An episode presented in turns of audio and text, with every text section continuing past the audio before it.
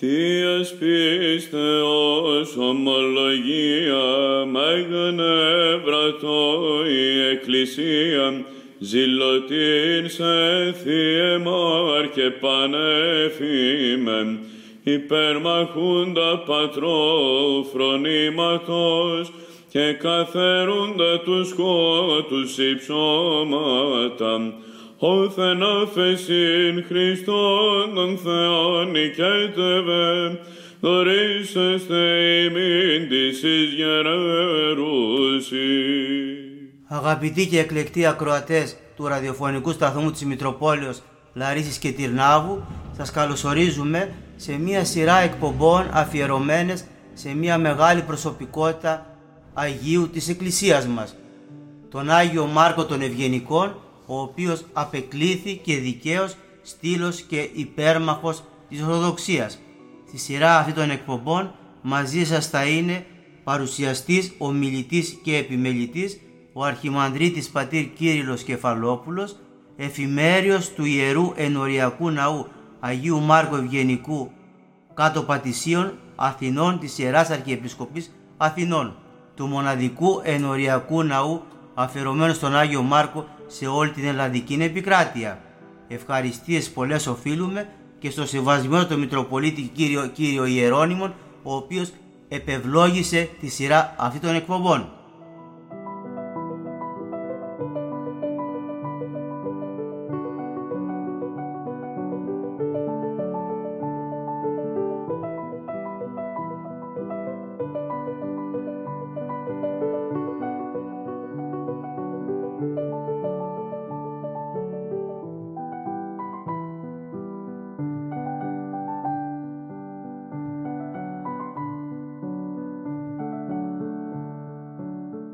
Με τις πρεσβείες του Αγίου Μάρκου του Ευγενικού και με την ευλογία του Σεβασμιωτάτου Μητροπολίτου ξεκινούμε.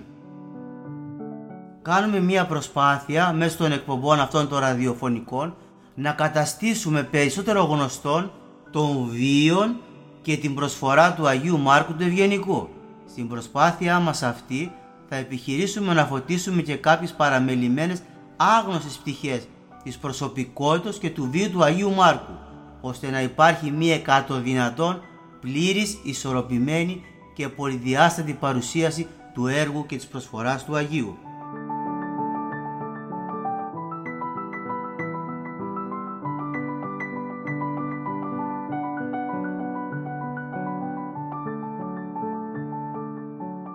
Βλέπουμε λοιπόν ότι σε δύσκολες και κρίσιμες ιστορικές και εθνικές στιγμές ο Άγιος Μάρκος Ευγενικός εκράτησε ψηλά και το ήθος και τη στάση και την αξιοπρέπεια της ανατολικής πλευράς Ορθοδόξου πίστεως και του ελληνισμού σε εκείνη την δύσκολη και μεταβατική περίοδο λίγο πριν το τέλος της Βυζαντινής Αυτοκρατορίας και την πτώση της Κωνσταντινούπολης.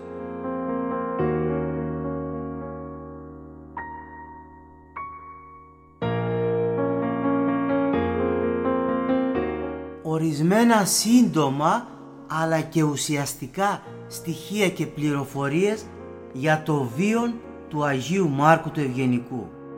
Ο Άγιος Μάρκος γεννήθηκε στην Κωνσταντινούπολη στη συνοικία του Γάλατα το 1392 σε μία περίοδο παρακμής και συρρυκνώσεως της αυτοκρατορίας από γονείς ευσεβείς και επιφανείς, ευγενικής καταγωγής, εξού και το οικογενειακό επώνυμον Ευγενικός. Ο πατέρας του Γεώργιος ήταν διάκονος της μητέρας της Μεγάλης Εκκλησίας και η μητέρα του ονομαζόταν Μαρία. Ο Άγιος Μάρκος έλαβε το βαπτιστικό όνομα Μανουήλ και είχε και έναν άλλον αδελφό, μικρότερο, τον Ιωάννη. Και τα δύο αδέλφια με τη φροντίδα των γονέων τους έλαβαν σπουδαία μόρφωση, τόσο φιλοσοφική όσο και χριστιανική, μαθητεύοντες σε σπουδαίους διδασκάλους και φιλοσόφους της πόλεως. Ο νεαρός Μανουήλ αγάπησε τη μόρφωση αλλά αγάπησε περισσότερο το μοναχικό και ησυχαστικών βίων και εισήλθε ως δόκιμος μοναχός στη μονή του Αγίου Γεωργιού των Μαγκάνων.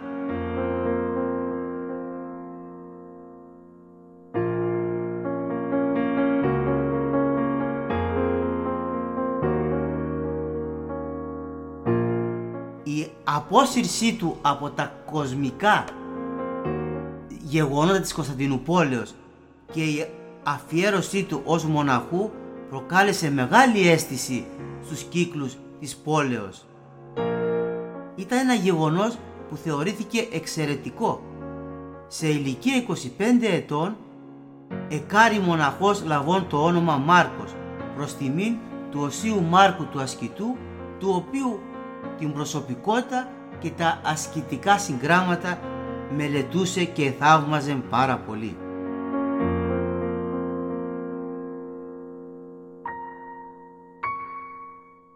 Αργότερον χειροτενήθηκε διάκονος και ιερέας, ενώ για τη μεγάλη του μόρφωση τοποθετήθηκε διευθυντής στο Πατριαρχικό Φροντιστήριο. Ο ιερομόναχος Μάρκος, ευγενικός, ετοιμάτο από όλους για την αρετή και τη μόρφωσή του και είχε καλή φήμη στους εκκλησιαστικούς κύκλους. Είναι δε χαρακτηριστικό ότι ο ίδιος αυτοκράτορας, ο Ιωάννης ο Παλαιολόγος, εκτιμούσε τόσο πολύ τον Άγιο Μάρκον που του είχε αναθέσει την διαπαιδαγώγηση των βασιλοπαίδων και σε πολλά ζητήματα, όχι μόνο εκκλησιαστικά, αλλά και πολιτικά, διπλωματικά, ε, τον συμβουλεύεται.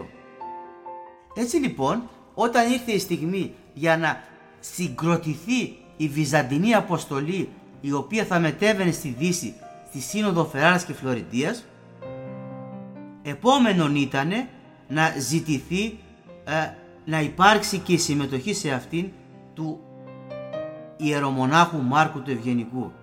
Ιδιαιτέρως επέμενε να συμμετάσχει ο ίδιος αυτοκράτορ Ιωάννης ο Παλαιολόγος που ήθελε εκτιμώντας όπως είπαν τη μόρφωσή του να το συμπεριλάβει στη συνοδεία του αφού προηγουμένως ηθέλησεν να τον αναβαθμίσει εκκλησιαστικός και να τον περιβάλλει με το κύρος του Μητροπολίτου. Η σύνοδος του Οικουμενικού Πατριαρχείου εξέλεξε τον ιερομόναχον Μάρκον Μητροπολίτη Εφέσου λίγο πριν αναχωρήσουν για την Ιταλία. Τον Μητροπολίτη πλέον Εφέσου Μάρκον Ευγενικών επέλεξαν και τα λοιπά πατριαρχία της Ανατολής Αλεξανδρίας, Αντιοχίας και Ιεροσολύμων για να τα αντιπροσωπεύσει επισήμως στον διάλογο με τους Λατίνους.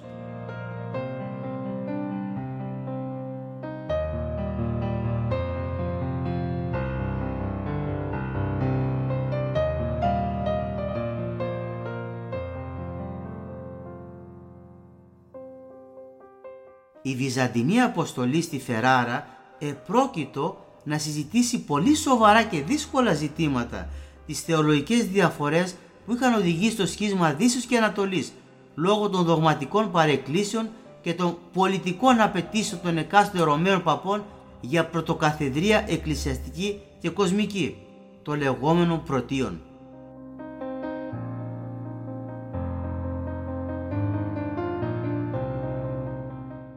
Ο αυτοκράτορ Απ' την άλλη πλευρά επίγετο να έρθει σε συνεννόηση με τη Δύση και τον Πάπα, πιεζόμενος από τη στρατιωτική απειλή των Οθωμανών και την εμφανή αδυναμία και παρακμή της συρρυκνούμενης αυτοκρατορίας.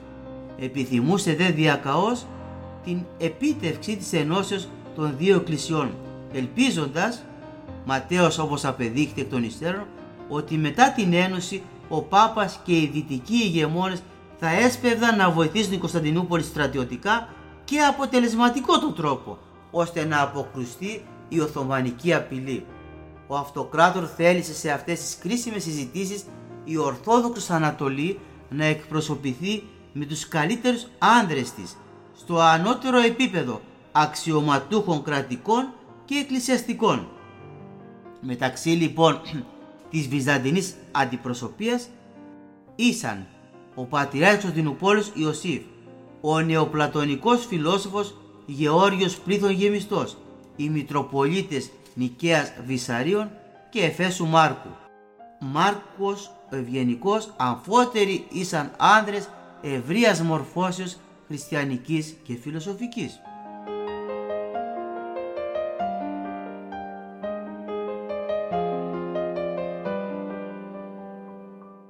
Τα θεολογικά ζητήματα που χώριζαν τις δύο εκκλησίες, Δύσεως και Ανατολής, ήσαν πολύπλοκα και χρονολογούνται από αιώνων, όπως η απέτηση του Πάπα για το πρωτείο στην Εκκλησία, υπεράνω αυτοκρατόρων και ηγεμόνων, η αίρεση του Φιλιόκβε περί εκπορεύσεως του Αγίου Πνεύματος με την αυθαίρετη προσήκη στο σύμβολο της πίστεως της φράσεως και εκ του Ιού, Φιλιόκβε, το καθαρτήριο πυρ και άλλα λειτουργικά ζητήματα όπως η χρήση αζήμων στη Θεία Κοινωνία, η μετουσίαση και ο καθαγιασμός των τιμίων δώρων, οι ημέρες της και άλλα.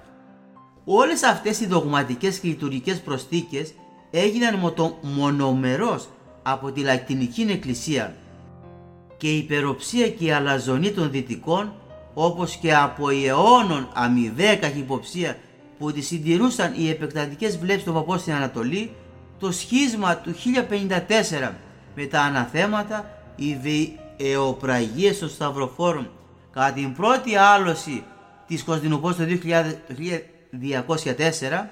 όλα αυτά τα ιστορικά γεγονότα δυσχέρναν επιπλέον και έτσι περισσότερον τον επιχειρούμενο διάλογο της Σύνοδο Φεράρας και Φεδωρητίας.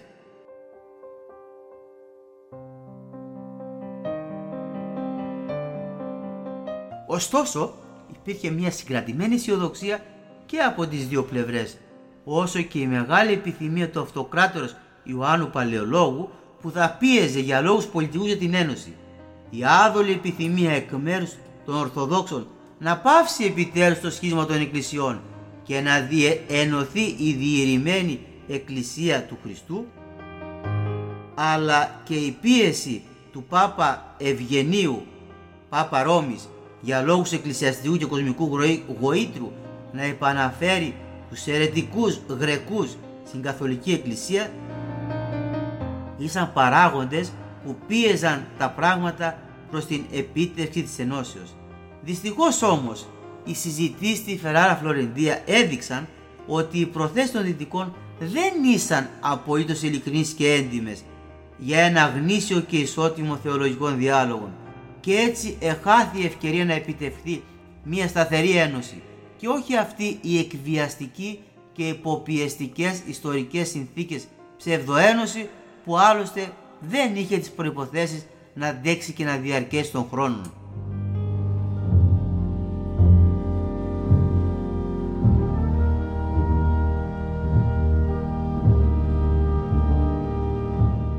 Υπό αυτές λοιπόν τις ιδιαίτερες συνθήκες όδευαν οι Ορθόδοξοι στη Σύνοδο της Φεράρας. Έχοντας λοιπόν περιγράψει το περιβάλλον και τις επικρατούς συνθήκες μπορούμε να κατανοήσουμε καλύτερον τη στάση και τις θέσεις του Αγίου Μάρκου του Ευγενικού τόσο κατά τη διάρκεια της Συνόδου Φεράρας και Φλωρεντίας όσο και κατόπιν αυτής αφού υπογράφει η Ένωση και επέστρεψε στην Κωνσταντινούπολη. Εξ αρχής των συζητήσεων διεφάνει η υπεροπτική και αλαζονική συμπεριφορά του Πάπα Ευγενίου προς τους Ορθοδόξους. Απέτησε όπως ο Αυτοκράτορ, ο Πατριάρχης και οι λοιποί Ορθόδοξοι αντιπρόσωποι να γονατίσουν μπροστά του, να του φιλήσουν το πόδι, να καθίσουν σε χαμηλότερους θρόνους, απαιτήσεις που δεν εδέχτησαν οι Ορθόδοξοι ως υποτιμητικές και προσβλητικές. Άλλωστε, οι συζητήσεις σκοπίμως θα λέγαμε τραβούσαν εις μάκρος χρόνου διότι οι Λατίνοι ήθελαν να κοράσουν τους Ορθοδόξους ελπίζοντες ότι οι στερήσεις στην καθημερινή τους τροφοδοσία τις συνθήκες της διαμονής η νοσταλγία της επιστροφής στην πατρίδα μετά από πολύμηνων παραμονής σε ιταλικό έδαφος αλλά και οι πιέσεις, οι εκβιασμοί, οι χρηματικές υποσχέσεις και τα δώρα του Πάπα θα έφεραν το επιθυμητό αποτέλεσμα. Ποιο να κάμψουν το φρόνημα των Ορθοδόξων και τους αναγκάσουν έστω και απρόθυμα να υπογράψουν την ένωση με τους όρους που ήθελαν οι Λατίνοι. Σε όλες αυτές τις πιέσεις εστάθη ασυμβίβαστος υπερασπιστής της αληθείας της πίστεως, υπέρμαχος και στήλος της Ορθοδοξίας ο Άγιος Μάρκος Εφέσου ο Ευγενικός. Θείας πίστεως ομολογία μέγνευρατό η Εκκλησία. Ζηλωτήν σε θύεμαρ και πανέφημεν, υπερμαχούντα πατρό φρονήματος και καθερούντα τους σκότους υψώματα, όθεν αφεσίν Χριστόν τον Θεόν νικέτευε, δωρήσεστε ημίν της εις γερερούσι.